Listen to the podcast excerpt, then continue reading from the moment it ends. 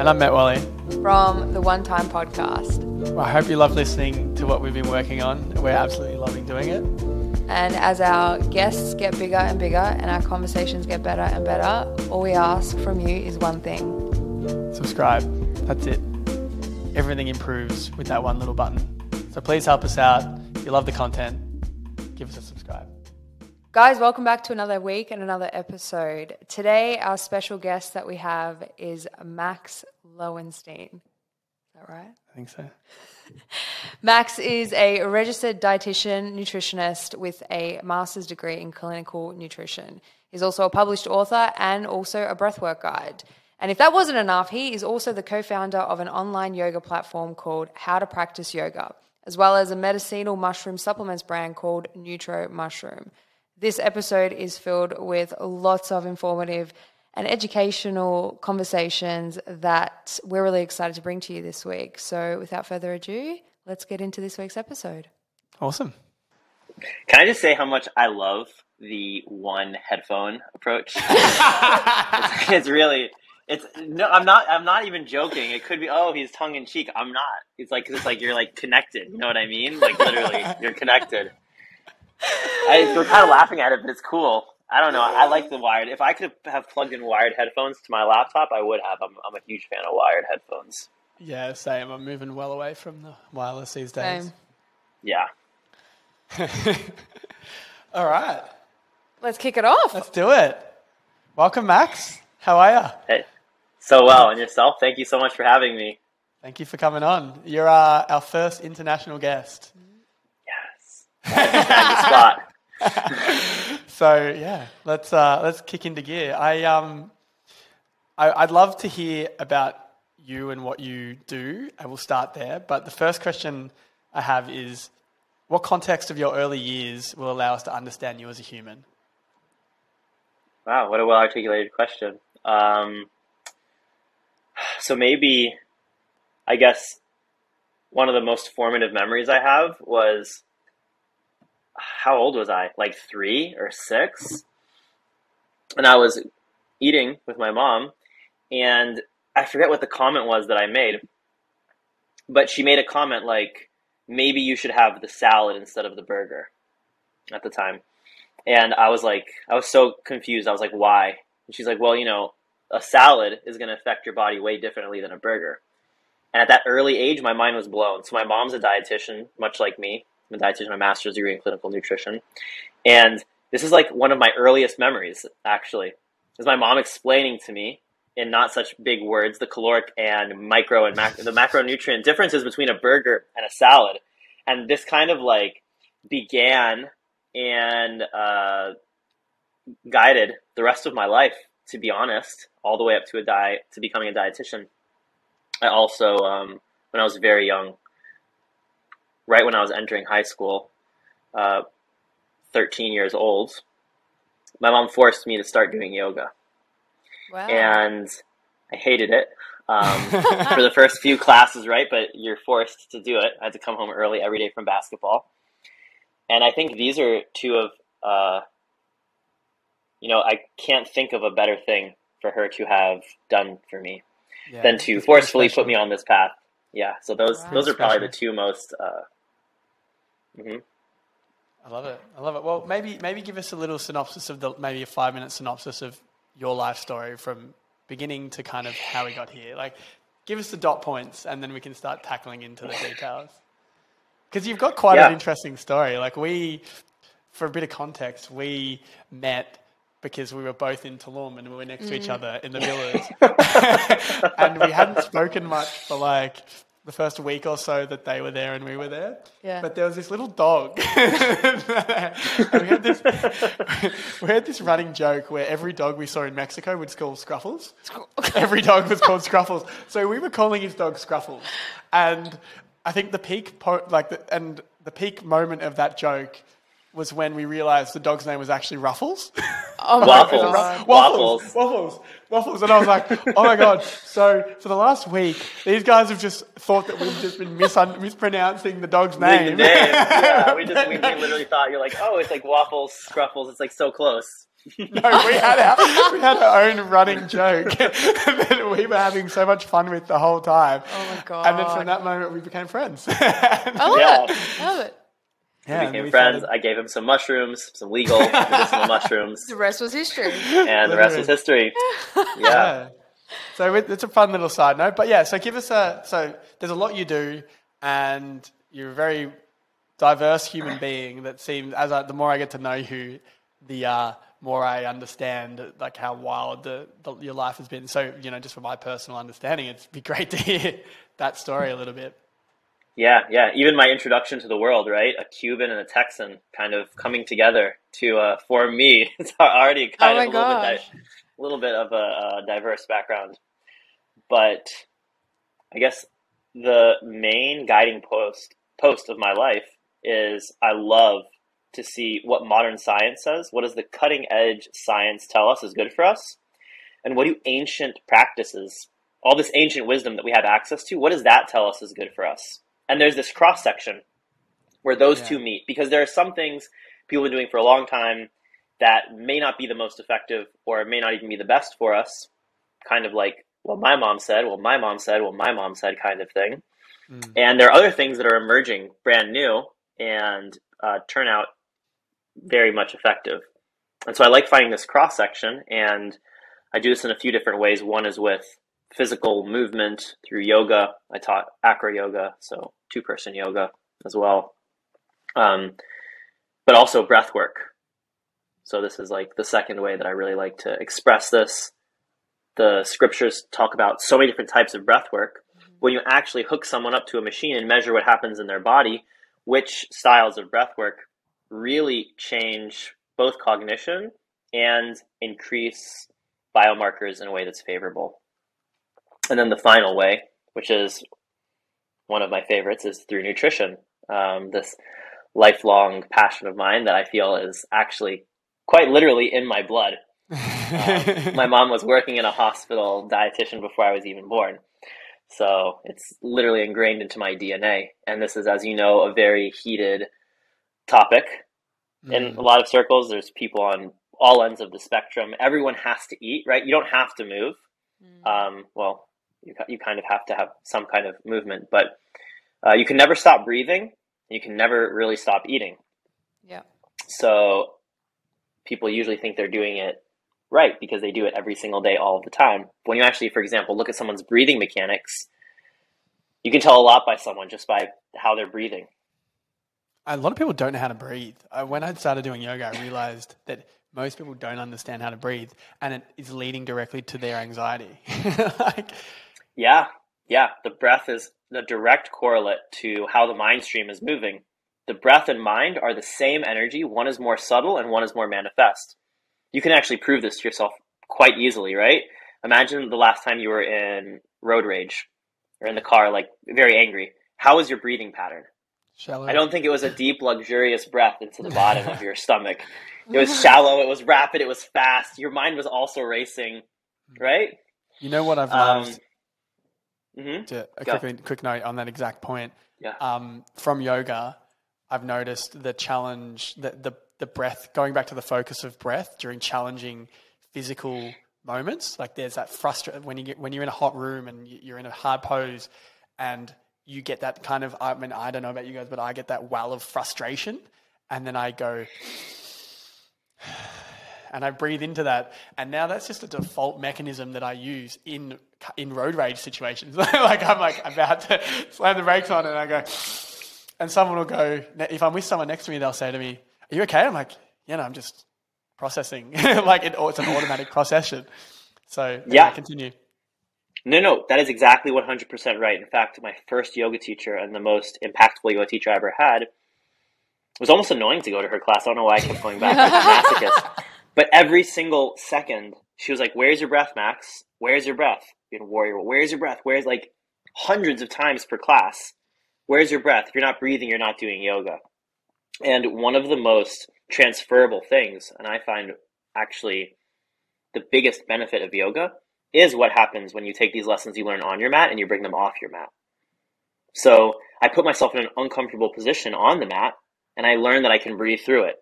So that when I'm in the car, and I'm in an uncomfortable position, I can breathe through it and I don't let the mind wander off because we're not in control of our thoughts. We never have been, even though we mm. like to think we are. So It's, it's really interesting because what you just said about applying the lessons and the learnings on the mat and taking it to you know different stressful situations that make you feel uncomfortable. So on Friday, I actually did my very first solo skydive, and I yeah, congratulations. Thank Wow. you. Appreciate it. But it was so interesting because I realized why I love it so much is because how focused you have to be and how much breath is so impactful when you need to be like focused and give yourself that clarity. So the first jump that I took, Wow. I shocked myself at how I wasn't nervous. And one of the instructors came up to me afterwards and they're like, you have a very calming presence about you. Being around you, you've got this calming presence that kind of just settles everything else around you. And I said to her, I'm like, no shit. Like, as soon as I jumped out, the first thing I thought was, you need to breathe because you need to be relaxed. The more relaxed you are, it's counterintuitive because you're falling 15,000 feet from the sky and you're like supposed to be freaking out.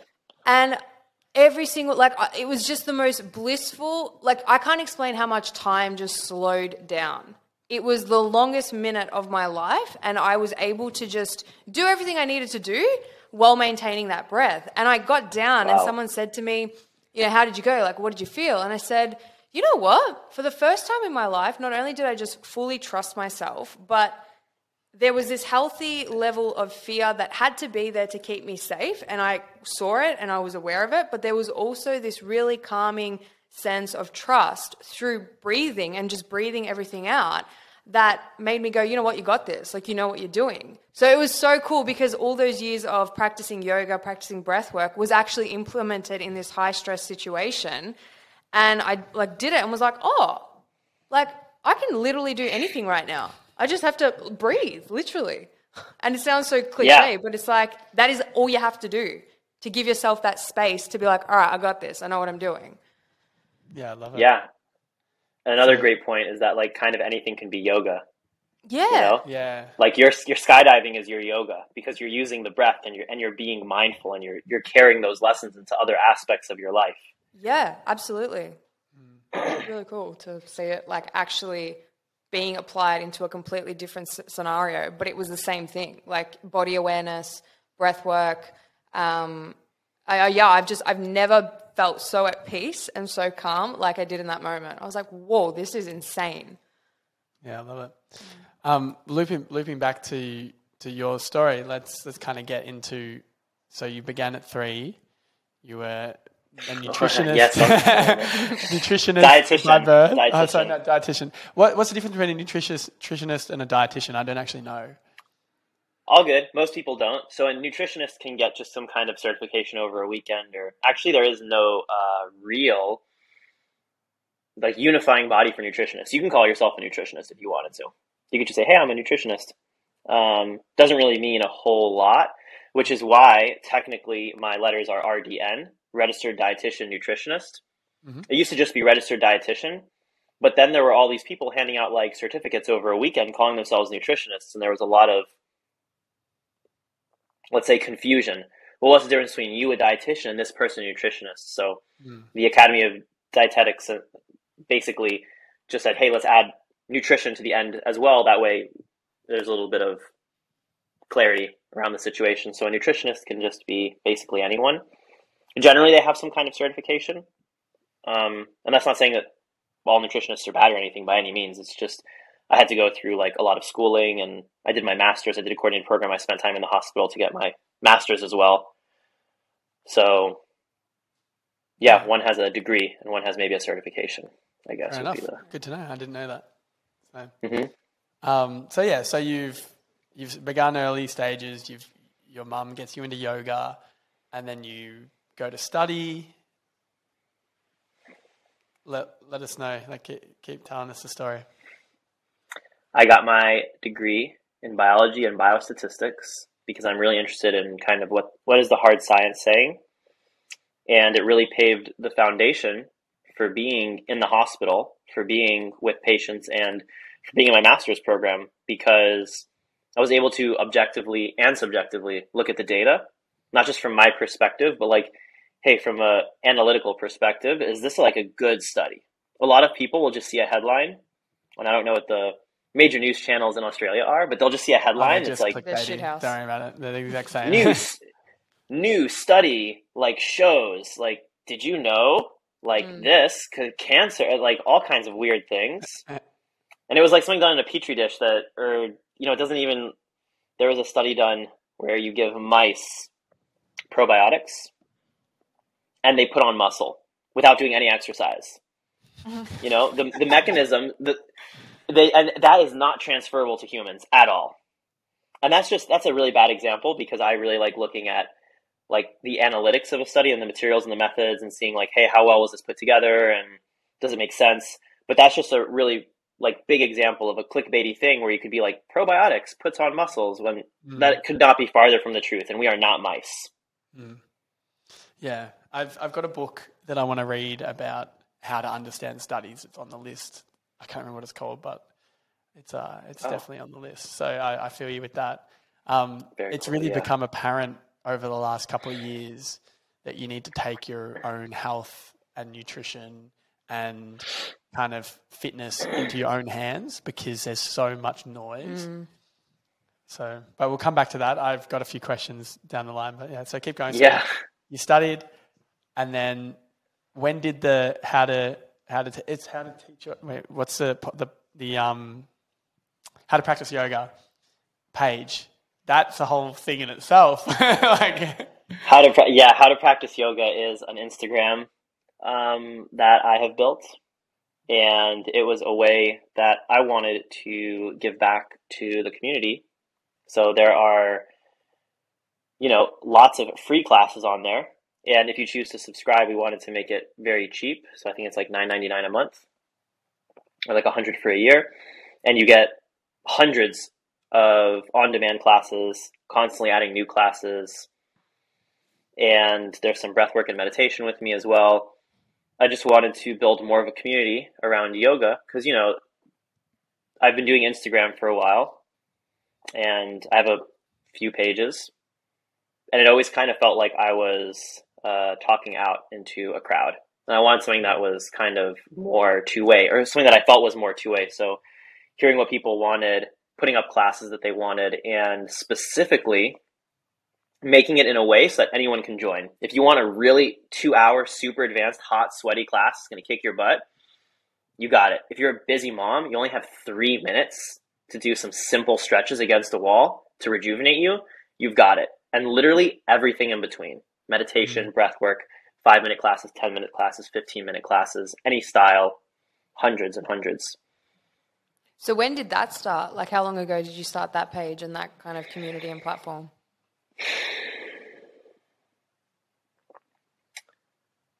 Oh, God. Right at the beginning of the pandemic. So, Oh, how so long not was long. that? Wow, because that's a big No, like th- it's a like big three page. three years. So the page has been there for a while, and it was just kind of me posting stuff on it, and I wanted to build this community. I wanted to have more of a community feel. I wanted to have more of people you could comment on videos, or you know, you could tell me which instructors you like, and I bring them on for classes. Yeah, wow.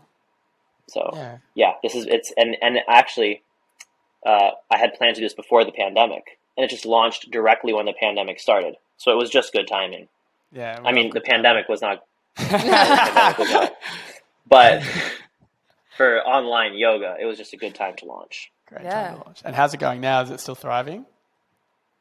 Yeah, it's doing well. I have largely moved my focus to my mushroom supplement company, which is actually how we originally bonded, and other various dietetics related endeavors. But the community is still run by my wife, who's constantly adding classes and working with teachers and onboarding teachers, and um, it's it's a really fun process to watch it grow through her hands and her eyes now.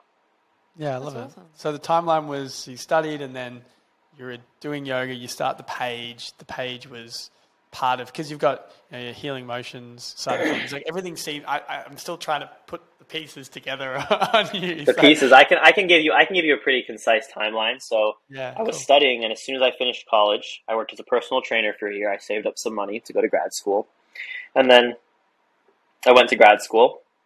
Um, then I immediately became or rather, I think maybe right before I went to grad school, I became a yoga teacher. It was some, Where did you do? I think maybe it was like right. training.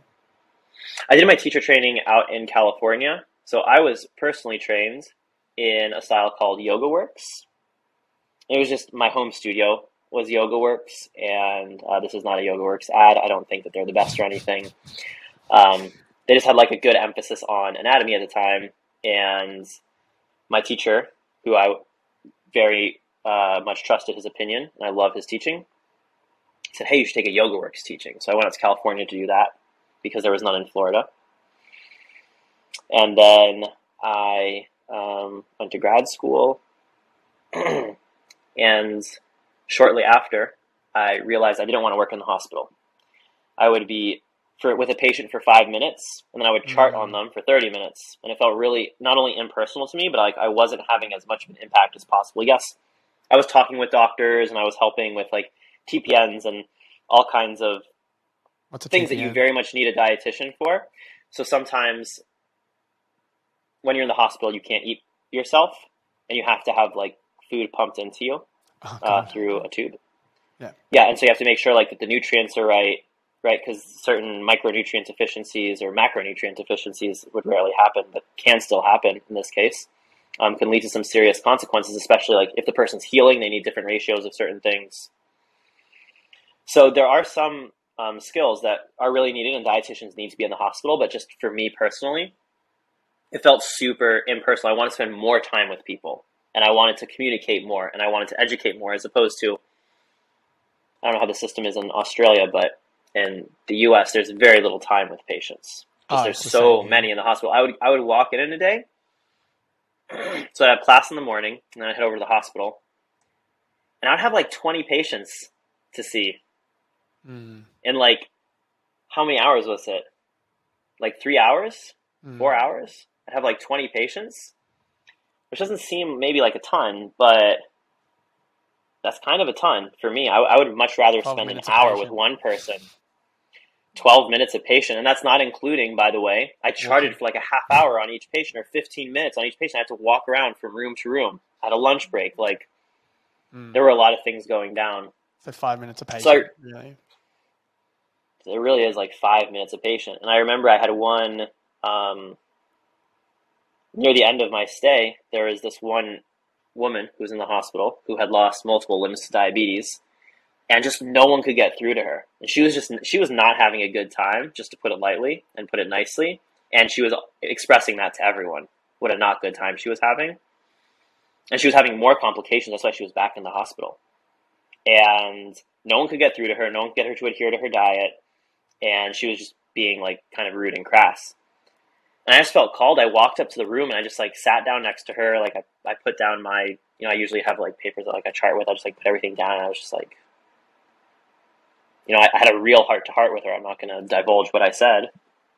Um, but I had just a real open heart to heart where, yeah, I guess that's, that's all I really feel comfortable saying. And, fine, you know, after that, she was just glowing and everyone was like, "Wow!" What she first of all, she wasn't even my patient. I had to ask, "Can I go talk to her, please?" And once I was given permission, um, you know, over the course of the next few days, she was a completely different person, and she she had really like transformed in that when given the opportunity, she really transformed. And uh, in that moment, I don't know if it was me or if it was a culmination of all the things, because maybe I was just the straw that um, helped the ham- camel's back or something but she started adhering to her diet and you know with diabetes that's a lot of the things Mm. that, Was that uh, type one or type two? she was a type 2 Because one of my good friends is a type one, and I've Yeah. gone down this rabbit hole of trying to understand how to help his help him on on blood glucose management. And like yeah at one at one point, I got a um, continuous glucose monitor to just see where my blood glucose levels were. And yeah yeah, I find it so interesting. it's a fun experiment but anyway um, after this experience and many others i decided this wasn't really for me especially because um, as a vegan a lot of the advice that i wanted to give was really frowned upon in fact i'll never forget this one time after class um, i was talking about all the plant-based sources of protein and one of my one of my fellow students came up to me after class and she said, "Do you know how stupid you sound when you talk like that?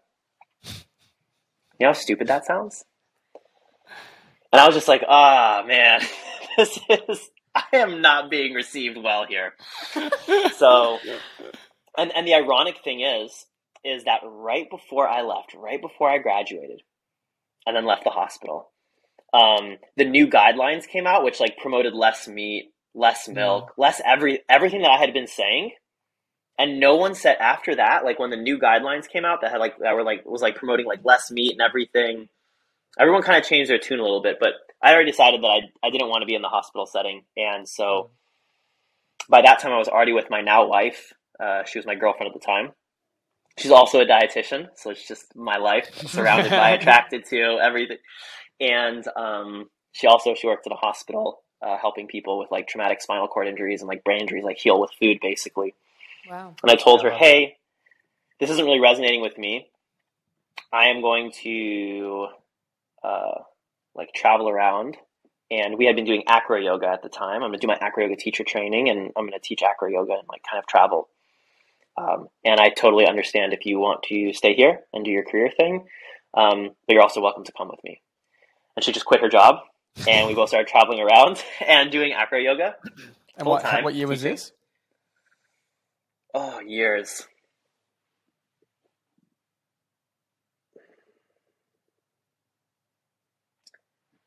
I have no idea. Maybe 10 I have no idea. I'm not, I'm not. I'm not really good with time. Time melts That's- together for me. I feel like it was like.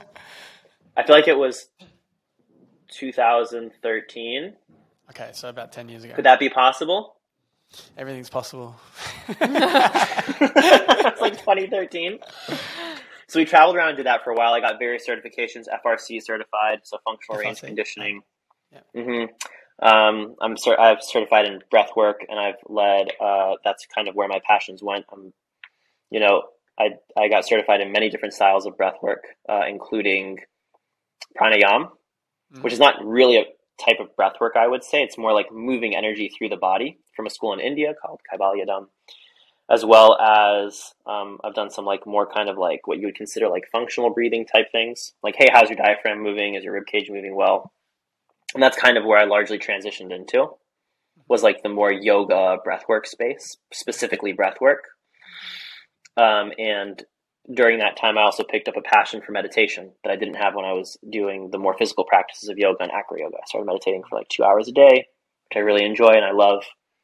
So you do still to this day meditate two hours a day? not two hours a day, one hour, or for, really realistically, it's like forty minutes. Yeah, yeah. It takes me like ten minutes to get settled down and like drop in, and then you know ten minutes to come out. It's like forty minutes of like a good meditation. Yeah. Um, and then uh, from breath work, one of the cool things about your body is that they have these uh, little components called mitochondria that are in all of your cells. And these cells take the food that you eat and the air that you breathe, and it creates you. It, it creates all the energy that is you. And so I really, with all my knowledge of breath work, moved into like studying the mitochondria for all intensive purposes, and they fascinated me, and I started creating products, um, these these mushroom supplements based around mitochondrial health and helping people live better lives. And now I'm, you know, creating more formulations with different plants, and it's been really fulfilling for me because I can help people in a really pal- palpable way on Instagram. So I've amassed a semi decent following of around 3 million on all my different channels. And um, it's a little bit hard when you're disconnected for so long. I spent so long building those channels and posting and typing behind a screen. It's really awesome to have like a physical product that I can give Mhm. people and I can see the reaction in their face. It's like, oh, I love this Yeah. you know, or this is helping me. I'm sure the Instagrams also help people, and I have people who have said, yeah, this has like helped me, but you can't see all the people who have liked your photos. Just like I know you can't uh, see all the people who have tried your product, but they're much more likely to reach out, like through reviews and stuff. Yeah. Yeah, cool. So that's kind of taken you to today. So, so you've got the yoga business, the mushroom business, and then you're a coach in breathwork and yoga and bits and pieces. Yeah, Mhm. amazing. So what next? So right now, I'm really excited. I'm working on some different things with some different plants. I am combining plants for to have some synergistic effects that are really awesome and that haven't been done yet. And I can't divulge too much about it. Unfortunately, maybe I'll come back on the podcast when it's like when it's like absolutely when it's done and everything's ready and it looks awesome. And I'll bring it on. Um, I'd be super pumped on that. But yeah, right now I'm just uh, still focusing on the mushrooms and the plants. and would you would you say that you're happy? Like life's life's solid and you're happy? life's pretty solid. Life's pretty solid. One thing that I've been working on for a really long time, and that I also teach in breathwork, my particular lineage teaches this that first of all, everything in life is in front of you to grow, hmm. but also moving away from everything external to me has to be perfect in order for me to be happy. Because I am very busy and I work a lot and I'm constantly traveling, which sounds fun, but when you're moving every single week or every single Hard, month, it can, after 10 years, it gets tiring. Yeah, no doubt. Um, and, you know, sometimes being away from family for long periods of time. Not everything in life has to be, and one thing that I work on diligently with the breath work and the meditation, everything is that life doesn't have to be, the external world doesn't have to be perfect or in a, fa- even in a favorable condition for me to be happy Mm. but Finding that everything but yeah but everything is kind of you know i feel like life is going my way because that's what i believe you know what i mean Yeah. Mm. like as you believe uh, even if bad things are happening if you think kind of life is going your way life is going your way whatever you believe you're correct i think that's the saying right Yeah. So so on that note, you know, so you've got you've developed this underlying sense of kind of contentment and happiness that is irrespective of whether the you know the world is going up or down, you know, external circumstances. How, just for listeners, what techniques have you used to get to that point? Yeah, that's an amazing question. So, the first and most important thing is understanding, and not on a mind level, but in your body, feeling and knowing that you are not your thoughts. Mm. You may you think you're your thoughts. Um, you can do some experiments to find out. So, the first one, which is like the easiest one, is like if I told you to focus on my finger focus on my finger and nothing focus on nothing but my fingernail for 10 minutes. And if you can focus on my finger or my fingernail or whatever my hand for 10 minutes without letting another thought enter your mind i'll give you 10 billion dollars. Make it up that it's true. Right? With i have 10 billion dollars somehow in this hypothetical situation. If you can just think about my hand for 10 minutes i can almost guarantee within 45 seconds another thought crosses your mind. Mm. Mm. if you're a skilled meditator maybe it's going to be two minutes but i can almost guarantee why. When there's so much on the line you could help so many people with $10 billion you could change the life of yourself and everyone you know and even many people on the planet everyone would know your name. Why could you not focus on because your mind actually isn't you. Mm. And it's never been under your control but we think it is. Our mind is just our past traumas or events and experiences. That's it. Our aversions and our attachments. And it's evolutionarily there for a reason. You know sometimes i get into this conversation and we go down the rabbit hole and people are like you know and you hear this a lot in the spiritual community like ah the ego i'm trying to get rid of my ego. No the ego is good right? I need to put food in my mouth hat on That's my wrong. head and shoes on my feet. Like i can't put my shoes on my head and like food in my armpit you I mean, know? can, like it doesn't make sense. I'm, I'm, I'm not gonna i'm not gonna be a functioning member of society for very long if i do that and you're Or a alive. member of society because you that ego keeps you in that frame, right? yeah, there are certain things that just like need to happen on a daily basis. Like we need to do laundry. You know, it's not, oh no, I've transcended. I don't need to do laundry. I'm not my thoughts. I don't smell. You smell. you know, like so. So there are these. This is it's this these two sides of the coin, right? Which is like you're not your thoughts, and you can't rely on them like they're the truth. Yet they are helpful in lots of situations. And the reason this is important for understanding and being happy with whatever there is is because most of the thoughts that you think are ruminations. I think it's something like 93% of the thoughts you think are thoughts that you thought yesterday. Yeah.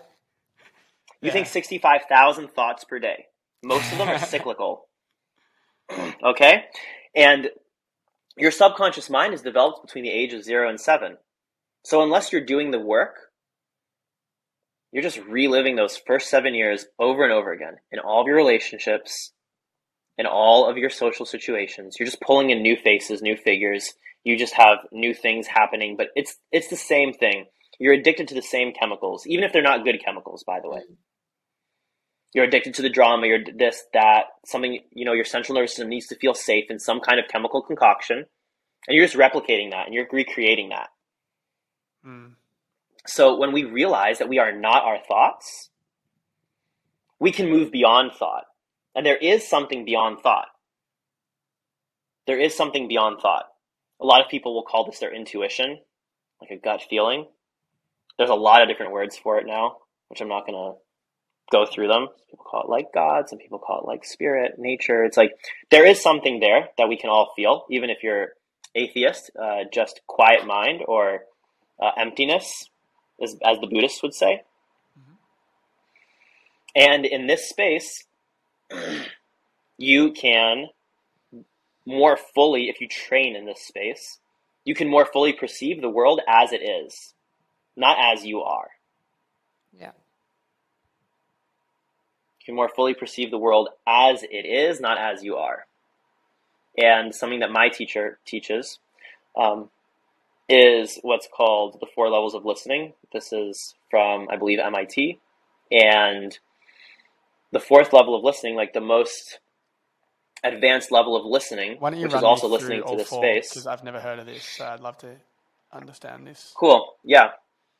So, um, just as a quick aside, my teacher, Scott Schwenk, teaches two forms of kind of development, right? We have spiritual development, but we also have ego development.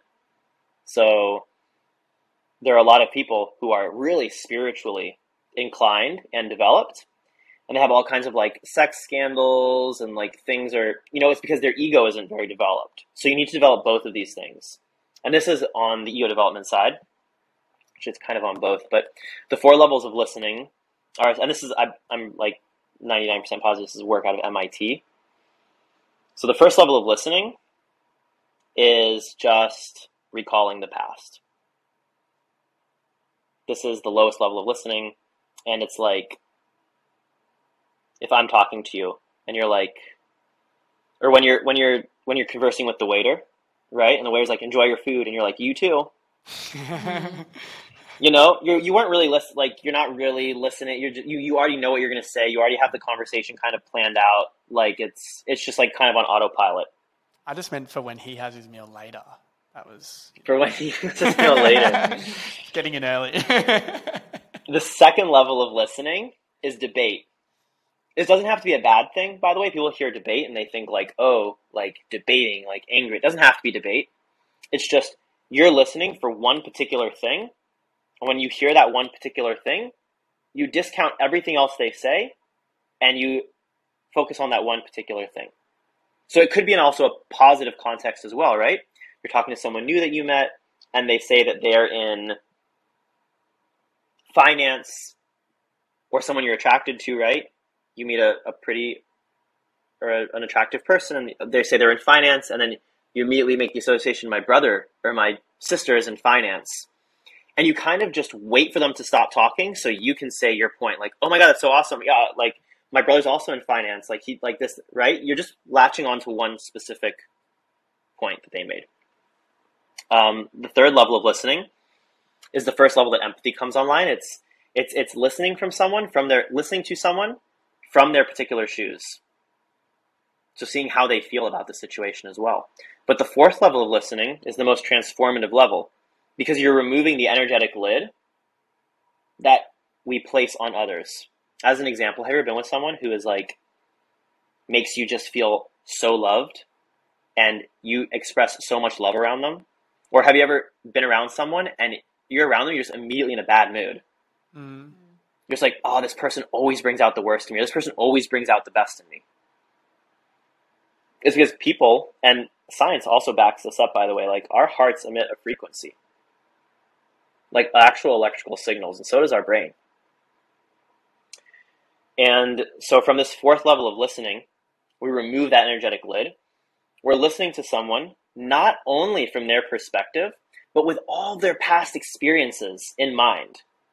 For this beautiful person, anything is possible. This person could change on the spot. And it is a very hard place to listen from. It's also a very powerful place to listen from. And in my own experience, when I tap into this stage of listening, really listening to someone, being fully present with them and understanding in this way, crazy things happen. So how do you Crazy things how happen. do you how do you listen at that point? How do you get to that So- point to listen? The first and my favorite way to drop into this is to first tune into your breath and see how your breath is doing. Right? If it's really shallow and like rapid and you know you can feel it high in your chest,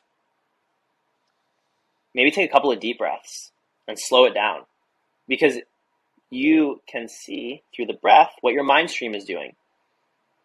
So first let's slow everything down. Let's take some deep breaths. And the second thing is removing tension.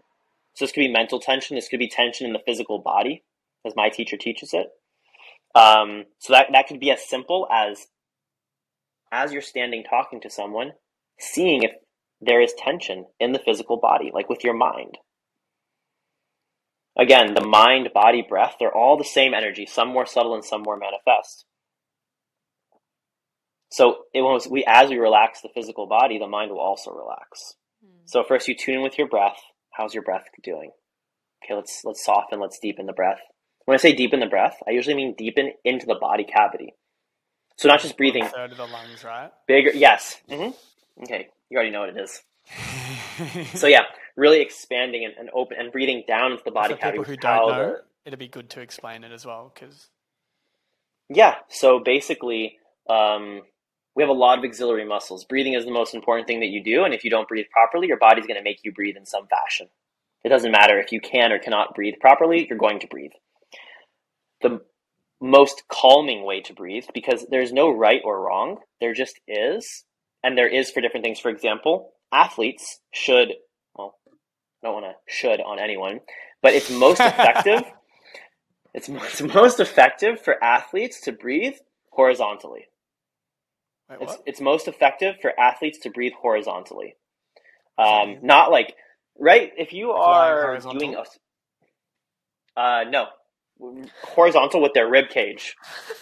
I've never heard So you of can breathe in many different ways. We can do a quick exercise, but if you think about it, if you're an athlete and you're like running down the field, you might get tackled. You don't want to be like letting your belly come in and out and be like soft and like mush. Like you want to breathe differently. You want to breathe horizontally with like musculature. Um, sometimes you see people that breathe with their shoulders, right? That come up and down. You see people breathe with their chest or with their back. Um, you can see some crazy breathing patterns. We can all do the experiment of where do you breathe right now or how do you breathe but to get back to the point the healthy breathing pattern or like one of the most healing breathing patterns and for calming going into a more parasympathetic arm of the nervous system is letting your diaphragm move down in your body as you inhale which will naturally first of all massage the vagus nerve and many important structures uh, the vagus nerve is a is a really really important. It's the tenth cranial nerve. It runs from your brain to your body, and your body to your brain, and it also touches your immune system directly. But as you breathe down, this is the natural pattern. The diaphragm is massaging your internal organs, and you'll find that your stomach has to naturally move out. Because where else are the contents of your stomach going to go? And then as you exhale, the diaphragm moves back up into the body and the stomach will move in. so we can do a quick exercise if you want to see how or where you're breathing. Just put your hand, one hand on your chest, one hand on your belly, and breathe. And see if you can see or feel which hand is moving or if a hand is moving. So for me personally, my top hand isn't moving, Yes. and my bottom hand is moving. yes. Yeah, same. But I could very easily switch. So now my bottom hand isn't moving and my top hand is moving. But that's an, an ineffective way to breathe, right? It is. What are the uses It for it? can be com- comparatively ineffective when we are talking about relaxation, because there is reasons for everything. So now, be just useful? because. So and just because you said, um, God, it is so dry here in Dallas. Just because you you you were surprised when we talked about vertical, I mean horizontal. I'm sorry, breathing. You take both of your hands, you kind of L them like this. Hmm. You just take them, put them around your rib cage. Try to keep your chest and belly completely still. And as you inhale and exhale, see how far away you can move your hands from your body like that. We've done this before. Neither. And then exhale, you're like knitting your ribs together. You should feel your hands moving closer to each other. Can you feel that without moving your Yeah. belly or your chest? Yeah, I can. So yeah, it is. So it's so it, it takes some practice. Um, and if we were in person, I could very easily get you to do it. But uh, this is the most effective way for athletes to breathe um, in a lot of circumstances. and it's just for like. So we have Sorry, you go. I no, no, go, go. was just gonna say. So it's it's good for athletes because you've got support of the rib cage. If there's any physical interaction with you know force that helps minimize issues. That's one of them. Yeah, another one is because yeah, because you could have like blunt force, but another one is more about keeping tension in the body. If you think about gymnastics, there's actually a concept called body tightness. So I know this simply because of when I did acro yoga, right? I would I was I would also do standing acrobatics, um, and I would be throwing people in the air and catching them. And if the person is very else we should talk soft, about in a bit. if, if, if the person if the, if the person was very soft and loose, when I put force into her or his feet, the person would collapse because I'm pushing with who knows how much 200 500 pounds of pressure like moving into a human. Uh, so you, you need to be able to transfer that movement. So you need to be tight. But gymnasts do this all day, every day. That's how they transfer movement while they're doing like a floor routine or something. And so breathing in that way allows us to stay really tight. Cool. So tension and strength for injury prevention are the two key Mhm. things on that. Okay, cool. Yeah, and, and while while still getting a really good exchange of oxygen. It's also a nice exercise to do because a lot of people have a lot of tension stored in between the ribs. Mm. And just moving that and opening that space a little bit can really free up a lot of things. There's so many So points of interesting. I know. that just I just can't seem to get on top of them. Yeah, she's like touching her neck. I know. I'm like, as you Ah. say it, I'm like, Uh-huh, it's everywhere. points of tension. Oh my gosh. Oh, Yeah. I love it. So so bringing it back just really quickly to consciousness. Yeah, finding Um, your have the soft have the softening of the body and the breath. And then we can allow what comes up to come up. And a lot of times, if we're super anxious, what comes up when we're alone with ourselves is not pleasant because that's what's running the show.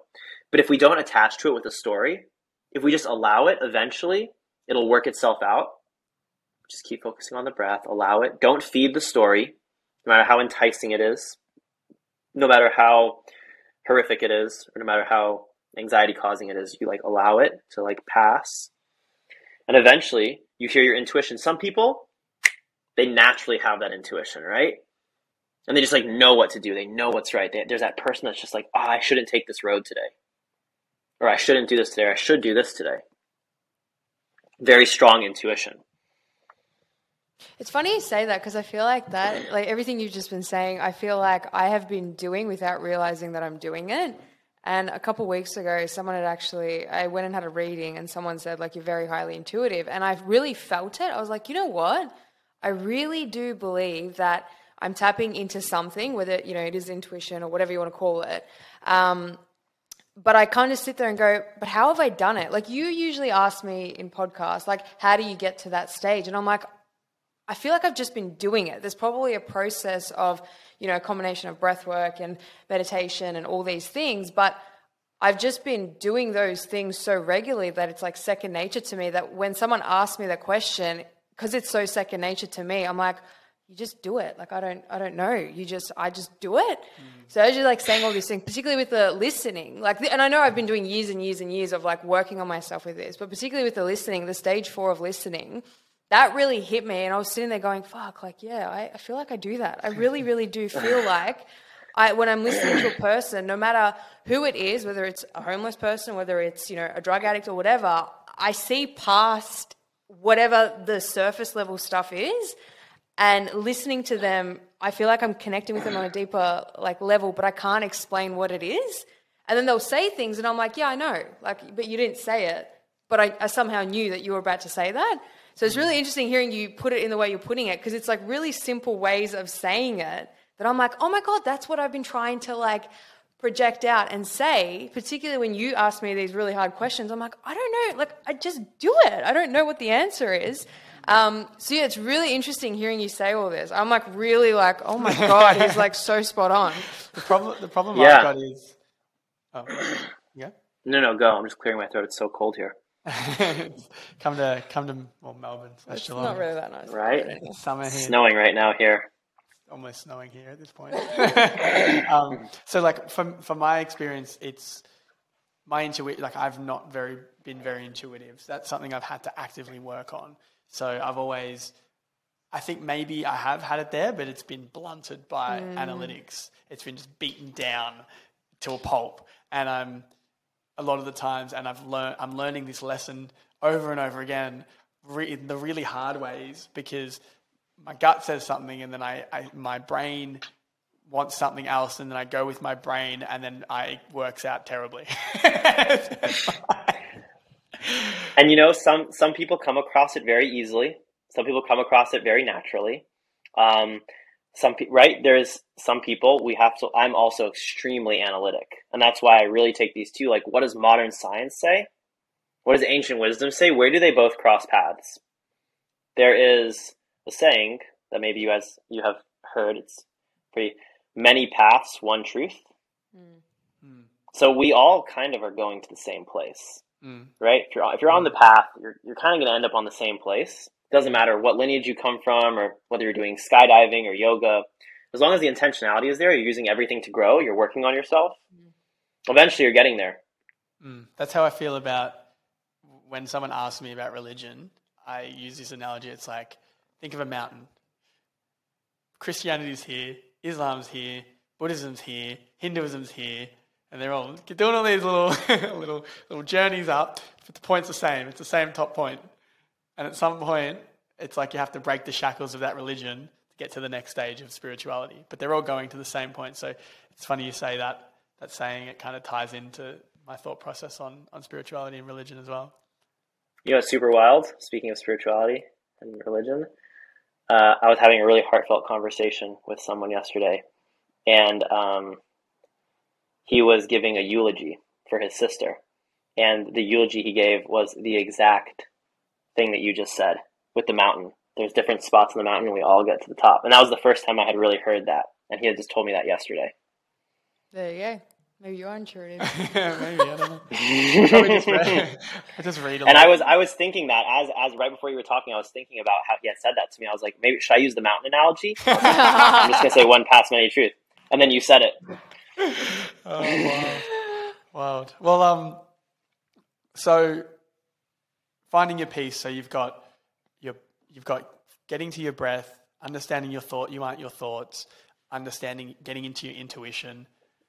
Understanding then, that you're not your thoughts, and then being able to access this deeper space that actually does have access to the truth. Yeah. So with the truth, you can begin to live in a space of peace, irrespective of what's going on around you? Not quite so simple, but it's a really good starting spot for like for this conversation because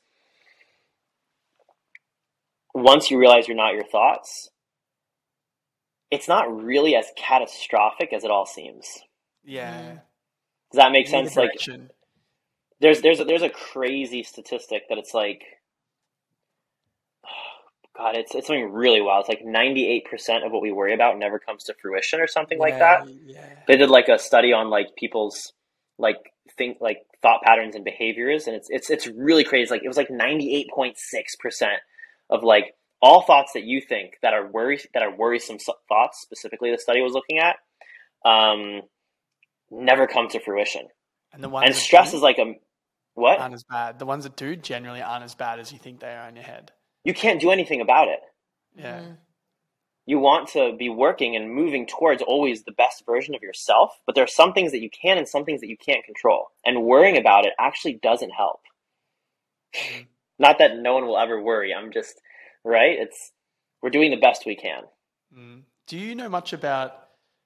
Uh, we're gonna like I, I I I'm a worrier. I definitely worry a lot. I do have a high level of anxiety, and I'm wondering. Excuse me. You're being- putting it nicely. and and you know I've like like I meditate and I do yoga and I try and journal and and it's still kind of there. And I'm wondering, and I've gone to a psychologist, and the psychologist said to me, he's like, you know, these anxiety levels quite high. Do you think there's something physical going wrong? And I've noticed as I've begun to work in kind of calisthenics and more body weight work, like we we all bonded again in, in Tulum over handstands. Like, oh, we did. I, I used to teach handstands for a long time. Yeah. yeah, yeah, and if you go on their Instagram, it's like handstands left, right, and center. and your wife's like, just, I'm like doing my shitty like two second handstands, and your wife ju- was just like, "Hey, try this," and just pikes up like next to the pool. I'm like, oh, okay, but um. I've noticed that as I've begin, begun to work on the lower back and, and begin that to develop that um, strength across the whole body as opposed to you know the lifting weights approach where you just a lot of times there's a lot of imbalances i'm beginning to notice that my anxiety levels are dropping. It's as though my lower back on a physical level because my lower back was really really weak and it's getting stronger. It's like the the fact that my my body understood that my lower back was weak and therefore it felt like the foundation was therefore weak mentally and therefore it by baseline gave me anxiety. So I don't know if there's something legit here or this is just something I've stumbled across, but like it's as though strong physical core results in stronger mental core, which results in lower anxiety. Have you experienced that at all? Or Yeah, definitely. So, like I've been saying, the physical body, the breath, and the mind, they're all correlated and they all mirror each other to a certain degree. There are some really interesting specific things. Like, for example, low back, they say in the specific uh, lineage of meditation that I come from, they say that, you know, if the low back is too active, this creates excessive thoughts interesting. if the low back is agitated when you're meditating. So sometimes it's actually you want you do want to lean back a little bit um, because there is a concept in yoga called stiram and sukham, effort and ease, and this is very true for meditation as well. So you want to be alert enough that you don't fall asleep, but if you're too active and upright and you are like straining, then that's all you can really focus on Mm. um, you know, movement itself also, there have been lots of studies done. Movement itself is also like um, pain relieving. It is good for mental health and releasing different kinds of, you know, feel good compounds into the brain and body. So there's lots of different reasons that actually like moving your body and stretching out, you know, stretching in the physical sense is very good for our central nervous system Mm. because you don't actually elongate the muscles by stretching, right? You don't actually get a longer lat. You do an overhead pull or something, whatever it is that you're doing. Your hamstrings don't become longer as you touch your toes better. Your brain just tells your body that it's safe to be in that range of motion. Mm. Your brain is removing inhibition. It's saying, hey, you're not going to hurt yourself here. I don't have to stop you. So as you're gaining like functionality in your body, it's it's it's it's very correlated. So what what does that what does that exactly mean? Like So realistically, why would your brain stop you from moving your body into those levels of stretches if it's all in the brain? If you have a patient and they're anesthetized, you're about to do a procedure on them. You can take their body through any range of motion you want. Crazy hyper flexible things. Full range of motion. Every single joint. 100%. I'd love to see. If their central if their if their if their central if their central nervous system is off, their joints will do anything. Their body will move in any position. As long as there's no physical limitation, right? Maybe there's like a joint that's like fused together or something, like in the back, like spinal thing, like turning off central nervous system is not going to change like bone structure, but so all the tension Full is range from of- the central nervous system. correct. Wow. It's self-imposed. It's because your body's telling, you know, you are telling your body over long periods of time what is safe and what is not safe.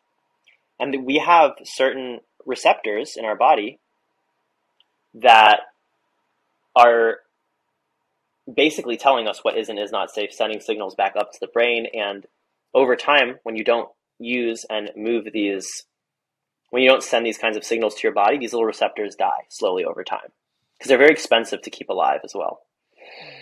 And there's also a second component, which is that sometimes weakness in the body will make us, and the brain knows when we're weak or not.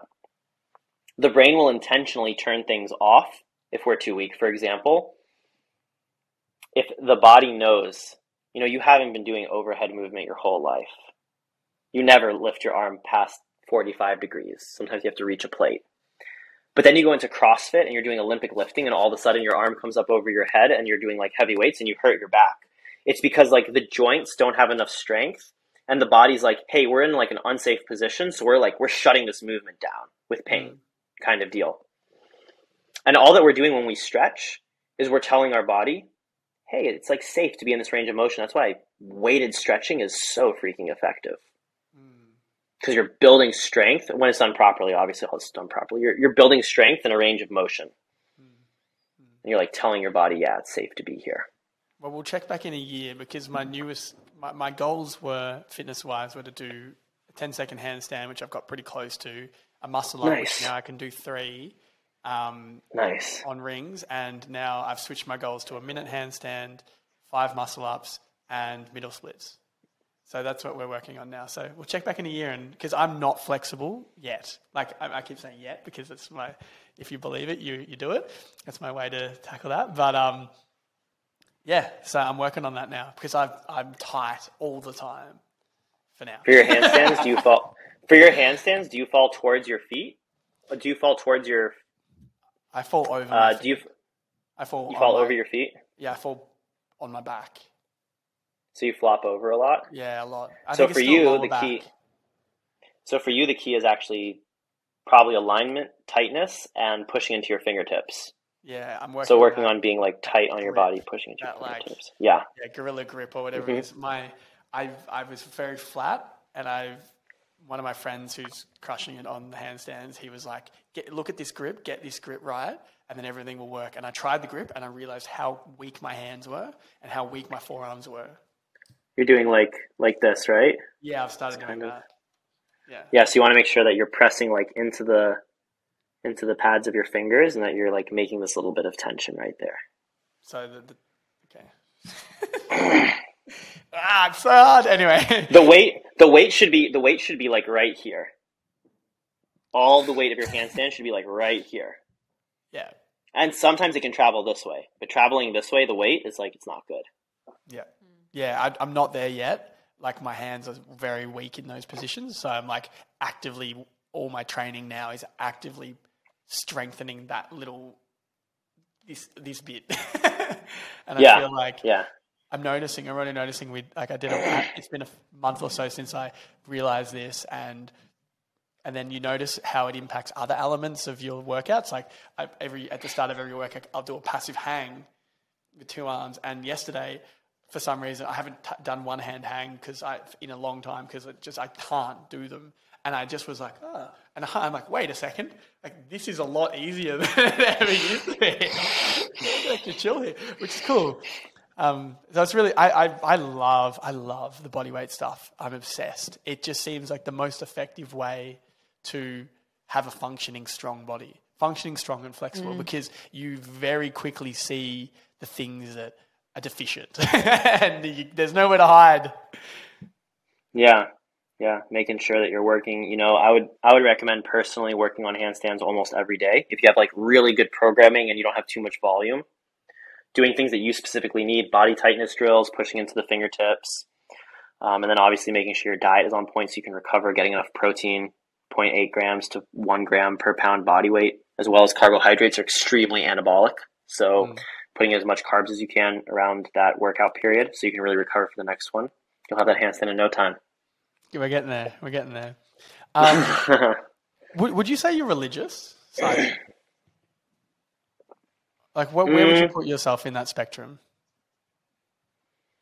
Hmm, that is a great question.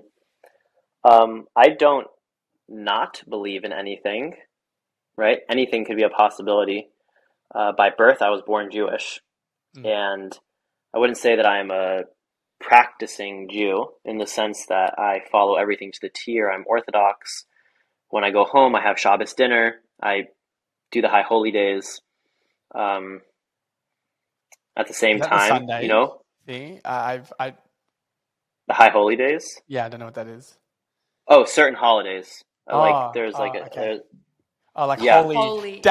I was like- holy days, high holy days. There are high holy days. Yes, there there are some holidays that like are like kind of important. There's some holidays that are like really Like- important. The- It's like ah, you got to do this.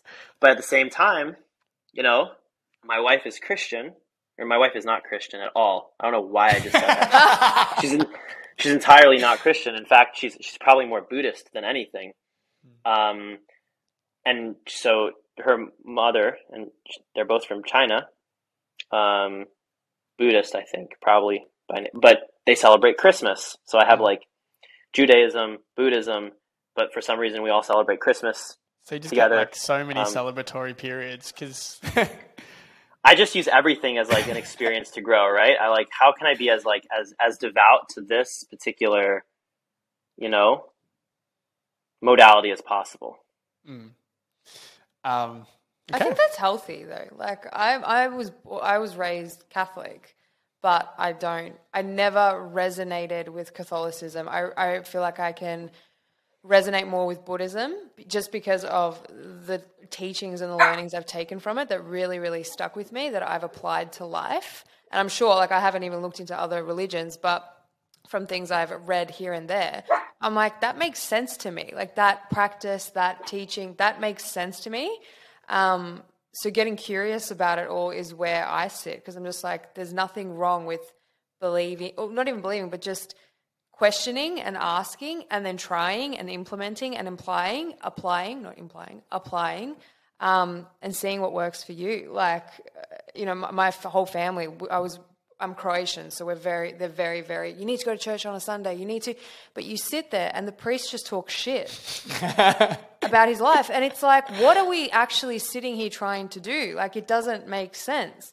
Um, but I couldn't say that to my family. Lucky that my family doesn't listen to this podcast because they'd be like, "Why are you saying that about Catholicism?" But you know, I just think it's like I, I love listening to other people's views on religion because I right now don't even know what my standpoint is. I'm just like I'm just trying to learn as much as I can right now because everything is relevant. Hmm. Yeah, I definitely try to rely heavily on direct experience. Yeah, So I've had some very religious, extreme religious experiences um, and spiritual experiences, and I don't think that they're mutually exclusive. Hmm. Hmm. what do you mean by that? Well, I have through various means of breath work and meditation um, felt things that are to me undeniably a sign of something, right? At the same time, I've been in Jerusalem on my knees crying, having extremely religious experiences, and um, I've also, you know, back in the day, way long ago, when I was a wild and crazy kid, and I don't, uh, you know, advocate for this. You know, I've also done like mushrooms and psychedelics, and I've had another variety of experiences that felt very real um, and beyond just seeing things.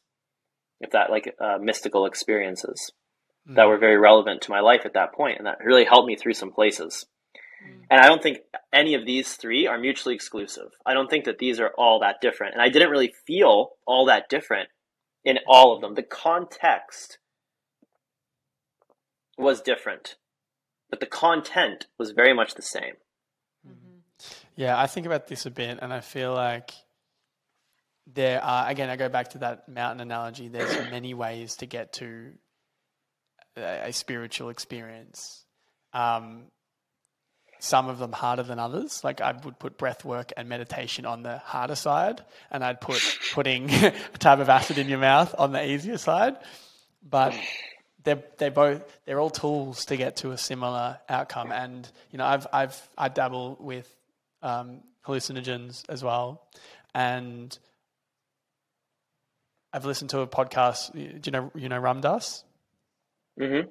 Like he talks well. about hallucinogens and that and I like this this analogy and this framework of it being that they open you up to a spiritual experience, but you're always going to come back down. So use it as a tool to know that that spiritual experience can exist, and then the work begins to be able to to reach it without use of those substances, and that's when the magic really happens. And I think maybe you can maybe having you know the meditation and breath work frameworks, and then also having the religious frameworks. It's basically a pulling aside all the individual kind of components that are location based and you know you know some other human that's put their spin on whatever is there. The, the foundation of it is it's effectively a step by step guide whichever religion you choose to reach that spiritual point. That spiritual point same spiritual point you can reach through hallucinogens. So yeah, I fully agree with you. It's it's all it's all it's all part of the same little web of things. And you know what the funniest yeah. part is? You you begin that journey by focusing on your breath. yeah, it all it all comes back to the breath. And you know, you said it really well. You said it actually perfectly. It's really hard to breathe and meditate. It's really easy to put a tab of acid on your mouth. It's pay now or pay later. Mm. Everything is pay now or pay later. So. And now our sponsors, Afterpay. no, I'm just kidding. now for the sponsors of this podcast, Neutro Mushroom. Buy now, pay uh, later. yeah, it, but but you want to sponsor the podcast? but it is, but it is true. Hey, maybe Nutro Mushroom is the first sponsor. Um, you know, it really is pay now or pay later. When they looked at the brains of monks and uh, avid psychedelic users, they found the same neural connections mm. were present. But the monks had way more gray matter. It was something like almost twice the amount of gray matter because they were gaining and the people who were just abusing psychedelics were losing.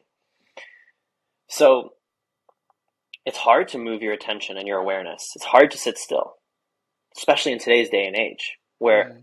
a lot of people's worth and ability to feel and express love is tied to what they can do in the world taking time off for yourself is not only shown largely in a selfish context, it's kind of changing now. Like everyone's like super pro therapy and stuff, even though I really prefer somatic therapies. Um, what do you mean? Somatic healing. this is a pretty long conversation. I know. I was like, oh my god, we're gonna be here for six hours if he goes into somatic. We're gonna, healing. we're gonna, we're gonna, we're gonna, we're gonna get, we're gonna get into some, we're gonna get into some real stuff. But somatic therapies help you move things through the body not all practitioners are created the same. If you look at therapy, you should be able to look at the different schools of therapy and see, oh, there's one school of therapy that's better than the others because this school of therapy has better outcomes than the others. That's not the case. All schools of therapy are almost exactly equal. Almost exactly equal when you take all the practitioners and you put them, you like, you plot them out and you see people moving through stages of development or you see people in their healing journeys, perceived levels of happiness, contentment. All, all these therapies almost exactly the same. Why? Well, you you see this this variance. There are good and there are not so good practitioners of every therapy, and it's actually the practitioner that has the larger um, that is the larger decider of outcome in these settings.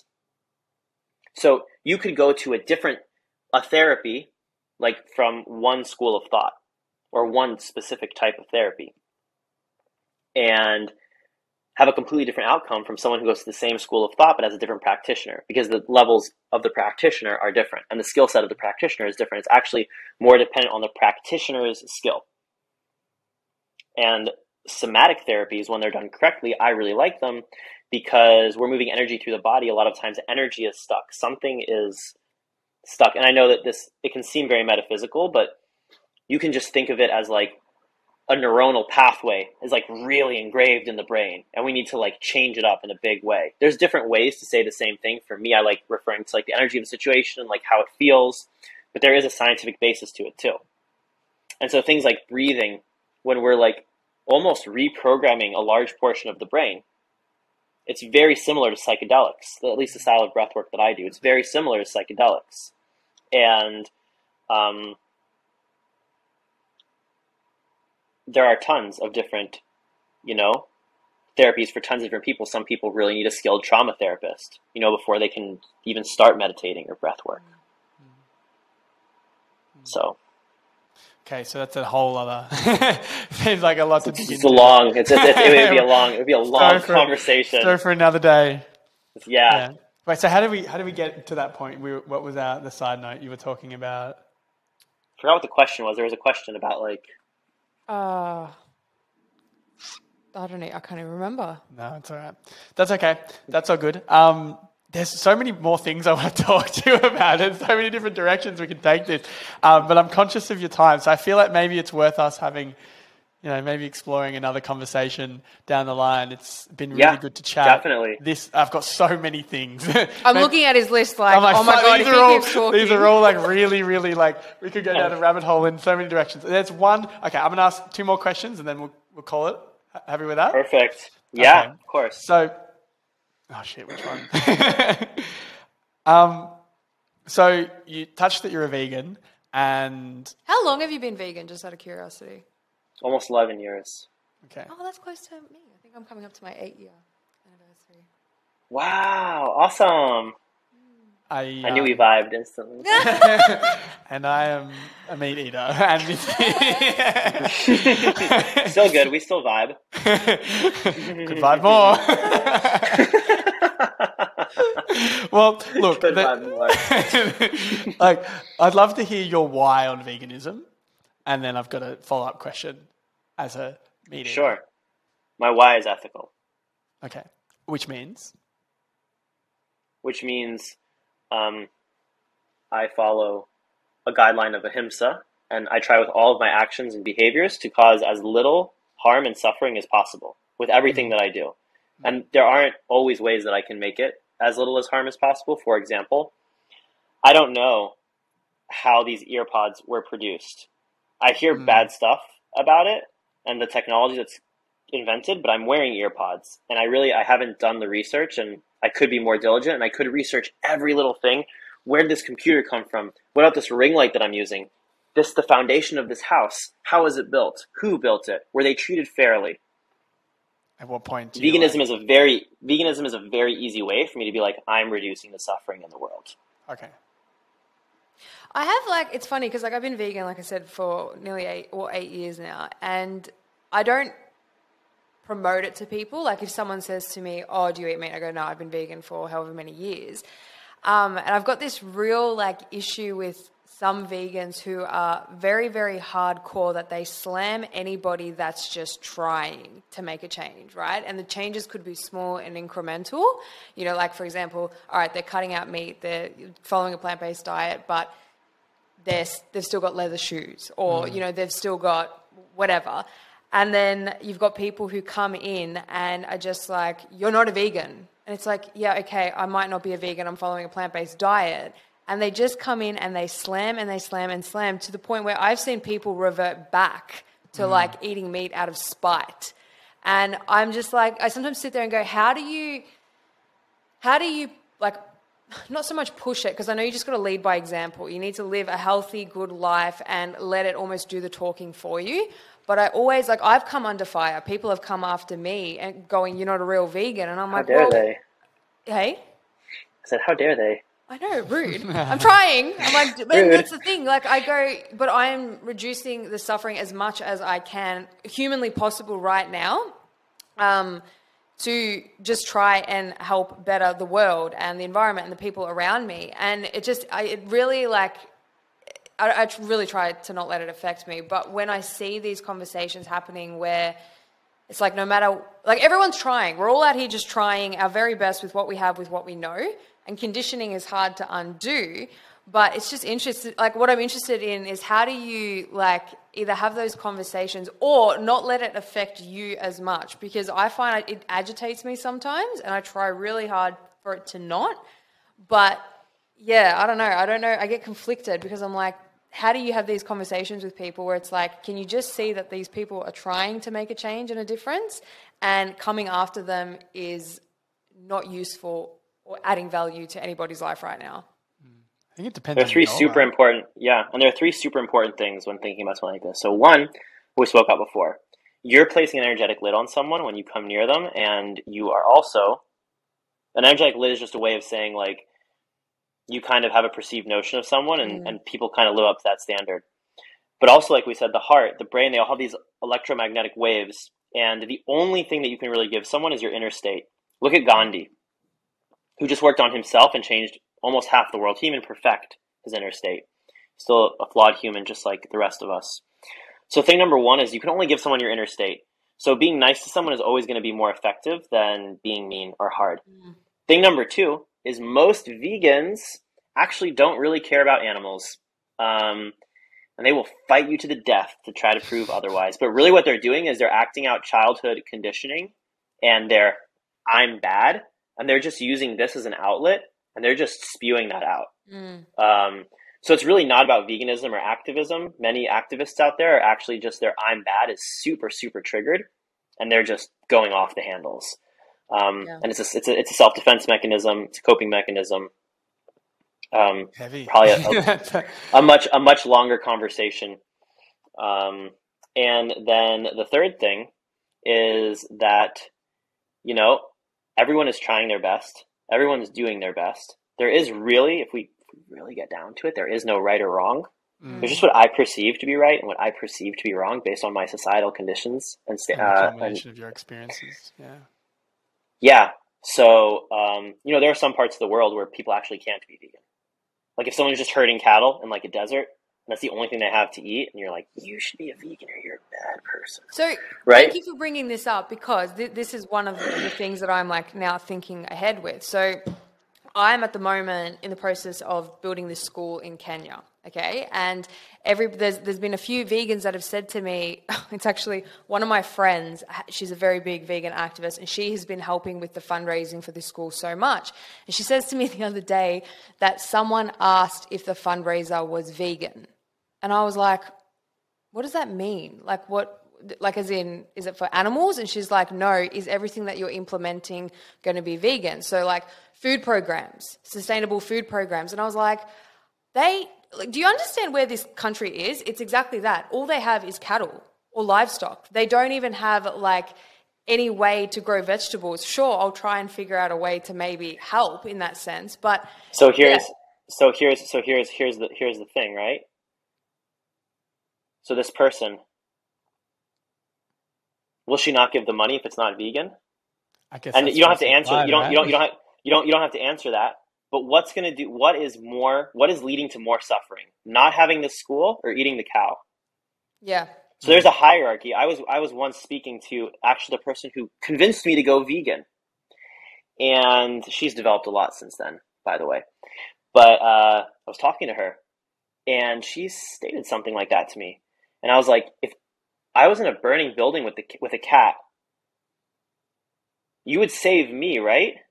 And she was like, "Well, I'd have to, I'd have to weigh out the options. Like, I would just like, I would, because all life is like kind of equal, you know." And I was like, "Oh man, no, no, right? It's really, um, we're we're doing this to like reduce suffering, but there is like a hierarchy of things that are important. Could your Just like- existence reduce more suffering in the long term than the cat? Maybe is that a way Yeah. to think about it? Yeah, It's Or- just interesting because what I'm finding in myself is, like you said, the fourth stage of listening. That's where it's coming into play because I'm having to step back and not react and go, hold on.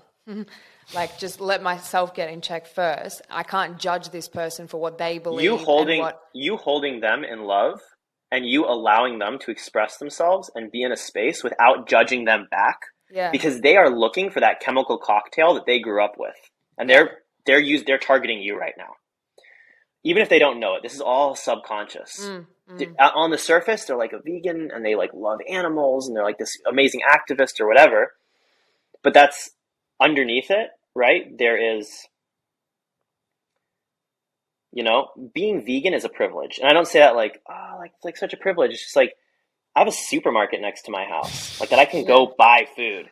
Yeah. you know that's not the case for a lot of the world. Yeah. Like I, I spend many months per year in mexico and costa rica. When i come back to the states and i see like streetlights and like whole foods i'm like almost it's a spiritual experience. Like we were talking about before i walk in my eyes are watering. I'm like oh my god tofu. I'm like having a spiritual experience in that moment. This is not how most of the world lives. Yeah. Hmm. No, I, I can relate to that so much, like on so many levels. Because I know when I came back, I was just looking at everything like, oh my God, running tap water, or oh my God, like cups to drink out of. And it was just So- this whole beautiful experience. this is this is and this is this is put on your path for a reason Mm. can you hold this is for you to develop and grow can you hold these people in love even though they're triggering something in you because if you were firm in your belief if you had no doubt if you had no childhood trauma it wouldn't bother you Yeah. Whoa, that's, a, is- that's a, No, no, no, no, no, no, big, it's- no, no, no, no, it's good. That's a good, It's- that's yes, a big it's- sentence. it's That is a showing really you it's showing sentence. you it's showing you the unhealed version of yourself spirit or the universe is showing you it's like oh you're so high and mighty building a school it's like this is the unhealed version this is the unhealed part of yourself poke poke poke poke Yeah. And you know what? It's happening so regularly. And there's a part of me that loves it because I know that's where I have to sit in that discomfort of trying to figure out, well, where in my past or where in my childhood does this continuously happen? And where is it that repeated behavior where I have to pause, step back, and just see it for what it is, even if it sucks or I think it sucks because that's what I'm attaching to it right now. yeah it definitely sucks Yeah. Yeah, that's, um, it's hard work. It's hard work. Yeah, it's not. It's not like easy. Like, oh, just transcend and your ego goes away. Goodbye, like, no, yeah. it's, it's not easy work. This is, this is, this is like it's like it's like firm. But you know, you're going to grow from this. You're going to be such a better facilitator, a teacher, Yeah. a leader of this Yeah. school. It's gonna it's gonna make you a God. Your resolve is going to be so strong. You're going to be aligned with the right people. You know, and you're probably going to help these people in in the Yeah. process. The people who are causing you grief. Yeah. So it's just been this interesting journey, and like the whole the veganism thing happened not that long ago, and that's where I stopped and was like, "Hang on, why is this happening right now? Like, why is this person coming after me when I'm trying to do something Yeah. that I think is a good thing?" Um, but yeah, it's just it's all it fascinates me. Like, I genuinely get excited when I have to like not excited, but like when I see these things happening and these challenges, I'm like, I've done this so many times that I know the outcome is always I become a better person. Mm-hmm. I just can't see it for what it is right now because I'm so close to it. But hindsight and perspective is going to teach me that it's there to, like you said, teach me to be a better person for society. Ram Dass says it really well. You know, it's like you go out and you protest the war with hate. Yeah, Yeah. yeah. You're create Yeah. you're creating more. You're creating more. Mm. Mm-hmm. Well, on that note, there's a, a question I had for you around like the food and nutrition and all this sort of stuff. And like, what what do you think is causing so much polarity in people's opinions on food? There's like a tribalism that is coming through in like veganism and carnivore and keto, and, and then everyone like in the middle that just has no idea about anything, and they're like, ah, I just want to be healthy, but the the news tells me to eat grain, like eat like Wheaties. It's like, what do you think it is? So it's important for me to say this just right off the bat. Veganism is not the healthiest diet in the world. You can have many diets that are very healthy. Veganism is one of them. Mm-hmm. And if I wasn't vegan, I would have this same opinion. That's very important for me to stress at the beginning, and this cannot be taken out of context. Because a lot of trends that are happening right now, people just haven't had enough time to die yet.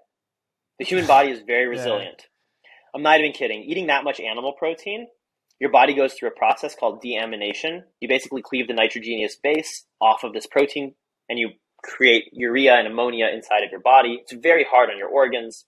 Having super high LDL is not good for you. You know, everyone looks at, for example, Liver King, and they're like, this human, he's so strong. He's, if you didn't know he was doing steroids by how red he was and how big he was before this, you know now. Mm. That dude was, is dead at like 50. But from now, from like, what is he, 35 or 40? For these next 10 years, he's going to have a run and maybe he will slow down on the on the PEDs and he won't die if his LDL doesn't get him first. So I um, thought it was the ratio of LDL to HDL that was the important part, from what I've understood. Is that incorrect? No, no, it is not. It is not. Um, you need to get your LDL under check. There's a, specifically one part of the LDL, ApoB, which is like really a good measure if you're gonna have a heart attack or not. And the reason I say this is because there are lots of trends. These have been coming out for a super long time. And what is unfortunate is now with social media is that people are not able to fully decipher and read the studies. And lots of these people, especially the uh, carnivore people, people, they cherry pick specific parts of specific studies. I see, like, unfortunately, the psychiatrist, just so you know, Paul Saladino. I was going to um, say, yeah. Will cherry pick certain parts of certain studies. Like he cherry picked a study. He was like, look at this study. Fiber is not all that great for you. No, one group of people who had low microbiome and took fiber a large amount, it wasn't the best for them. But the author of that paper says in interviews and otherwise that those people should introduce fiber slowly over time because fiber is very beneficial. People are cherry picking tiny bits of information, sensationalizing them on social media. They have a good body, and boom, everyone follows. And it's it's really an issue. And by the way, I'm not against people eating whatever they want, and no one has to be vegan. But people cherry pick studies, take PEDs or otherwise, or just have like a, a good body or good genetics. I have some friends who have amazing body genetics, um, and they work out half as much as me, and they look twice as good. It's just the luck of the draw. It's okay. But when you look on social media, this little snapshot of life, and now all of a sudden everyone has to eat, right? We spoke, everyone has to breathe, everyone has to eat. So it's really polarizing for people. People get caught in the dogma. Even you see vegans are doing it, like we were just talking about. They're so caught in their dogma that they're losing sight of other things. Mm. And unfortunately, people in some camps have a very big vested interest in mm-hmm. people following these certain diets and buying certain supplements. Okay, so with that in mind, it's like if you know, for me, like I'm not necessarily going to go vegan, but like, what would you suggest is just generally the best and simplest way to tackle this without going vegan? Just like I said before, being vegan is not the healthiest diet. It is, is, one of the healthiest, the healthiest, diets. From your there is really no healthiest diet. There really is no healthiest diet. And anyone who speaks in absolutes, by the way, that's kind of a red flag. You should just you should kind of be like if someone's like right, um, you know the Dash diet, pescatarian. There there are lots of different ways that the Mediterranean diet. They've all been shown to have like cardioprotective to be good for you. Now, something that I would argue is that the world is becoming so polluted. And the microplastics are building up in the tissues so much. You know, when I was in um, when I was in high school, I had an internship. I had two really fun internships. One internship was with one of the leading sports dietitians in the world, right. and I got to shadow her for a summer and like work in her clinic with her. That's why I have such a love for sports science and specifically nutrition. Um, but the other really fun internship was working with alligators, catching alligators in the wild and uh, tagging them and taking little uh, what's called scooter samples. So alligators have these little cliffs on their back and it's painless for the alligator. You take like a little snip off of one of their um, scooters. First, you have to catch them. You go out into a boat in the middle of the night, and you find an alligator. You put a ring around its neck, and it basically goes into like this death roll for a few minutes. You know what I'm talking about, right? The very classic disembody your prey. And because they're cold blooded, they eventually run out of energy and just freeze up. Wow. So then you just take a scooter, you make sure they have their energy back, and then you release them. They're all the same. And you can tell by the ratio of carbon to nitrogen in their blood what they're eating. And what they're eating has been eating. And this was my first like real life experience with biomagnification. With taking something down the food chain and it gets like bigger and bigger the larger the prey get. And so our body is not used to getting rid of microplastics Mm. they just found for the first time ever fresh microplastics and fresh snowfall fresh snowfall had microplastics in antarctica So wait, it's Everywhere. The... it's everywhere it's everywhere Oh, you wow. can't breathe in microplastics every single week you eat a credit card's worth of plastic if you're a meat eater you eat more. There's all kinds of pollutants mercury toxins of various kinds. People don't like the word toxin because they're like oh it's like not specific. Chemicals bad chemicals that bioaccumulate in these animals and then we eat them. Mm. And because you're moving up the food chain that's the one argument i would make is that in probably if we had really long-term data i think veganism is becoming the healthiest diet. Just because, Because- of environmental factors. Fish are effed. We are really screwing the environment. We're like, we're not being good stewards to the land in any way, shape, or form. We're allowing greed to run the show. This is why Nutro Mushroom, my mushroom supplement company, is like really dedicated to being zero plastic and Mm. a lot of other things because it's not just about the money for us, it's about actually helping people. And, you know, I think there was a time in our history where pescatarian diet was the healthiest diet by far we had like the most access to fish and it was like a good source of calories and now you know I, I, I can't recommend it. I just without it i don't think veganism is the healthiest because i think people can still be healthy doing other things. But god very soon veganism will be the healthiest. Very soon i think. Just because we're polluting everything so much um, and the Yeah. quicker that people switch over by the way the quicker we're going to develop the technology so that nothing is different. They already have bioidentical whey. We can grow lab grown meat. You can have all the food you eat and no animals need to die. And um, there's just not money or attention or time there right now. But if everyone like switched over, it would be done very quickly. So um, I think very soon veganism is going to be the healthiest. Just right now, the studies are still showing. You know, you can be on the DASH diet, Mediterranean diet, pescatarian diet. You can still be diet? very healthy. Dash diet. Um, I want to be mindful of our time, but it's just it's just some diet guidelines. You can look it up um, on Google. Just type in it's all capital D A S H. Um, Yeah. Yeah. I think like Dean Ornish. I think I think it's by Dean Ornish. Uh, I'll he he created it. That's cool. Yeah. Okay, cool. Well, um, all right. Well, final question.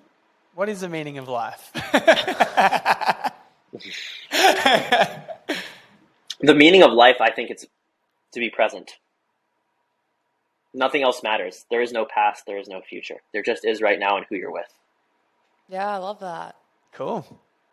All right. Max, thank you so Thank much you. for your time. It's been awesome speaking to you. Like you've said some things that I was just like, wow. Um, so yeah, really appreciate it. Really, really appreciate it. You're a wise man with a lot to give to the world. Um, I'm glad we connected. Uh, thank you both so much for your time and energy for having me on as the first international Yeah. guest. It's, it's, It's it is pretty good. truly It works. it is truly an honor. I enjoyed it. I enjoy both of you immensely, and I'm really glad that we got to share this time and space. Let's do it again sometime soon. awesome. Absolutely. All right. Have Thanks, a good one. Max. I'll talk to you later. See ya. Be easy.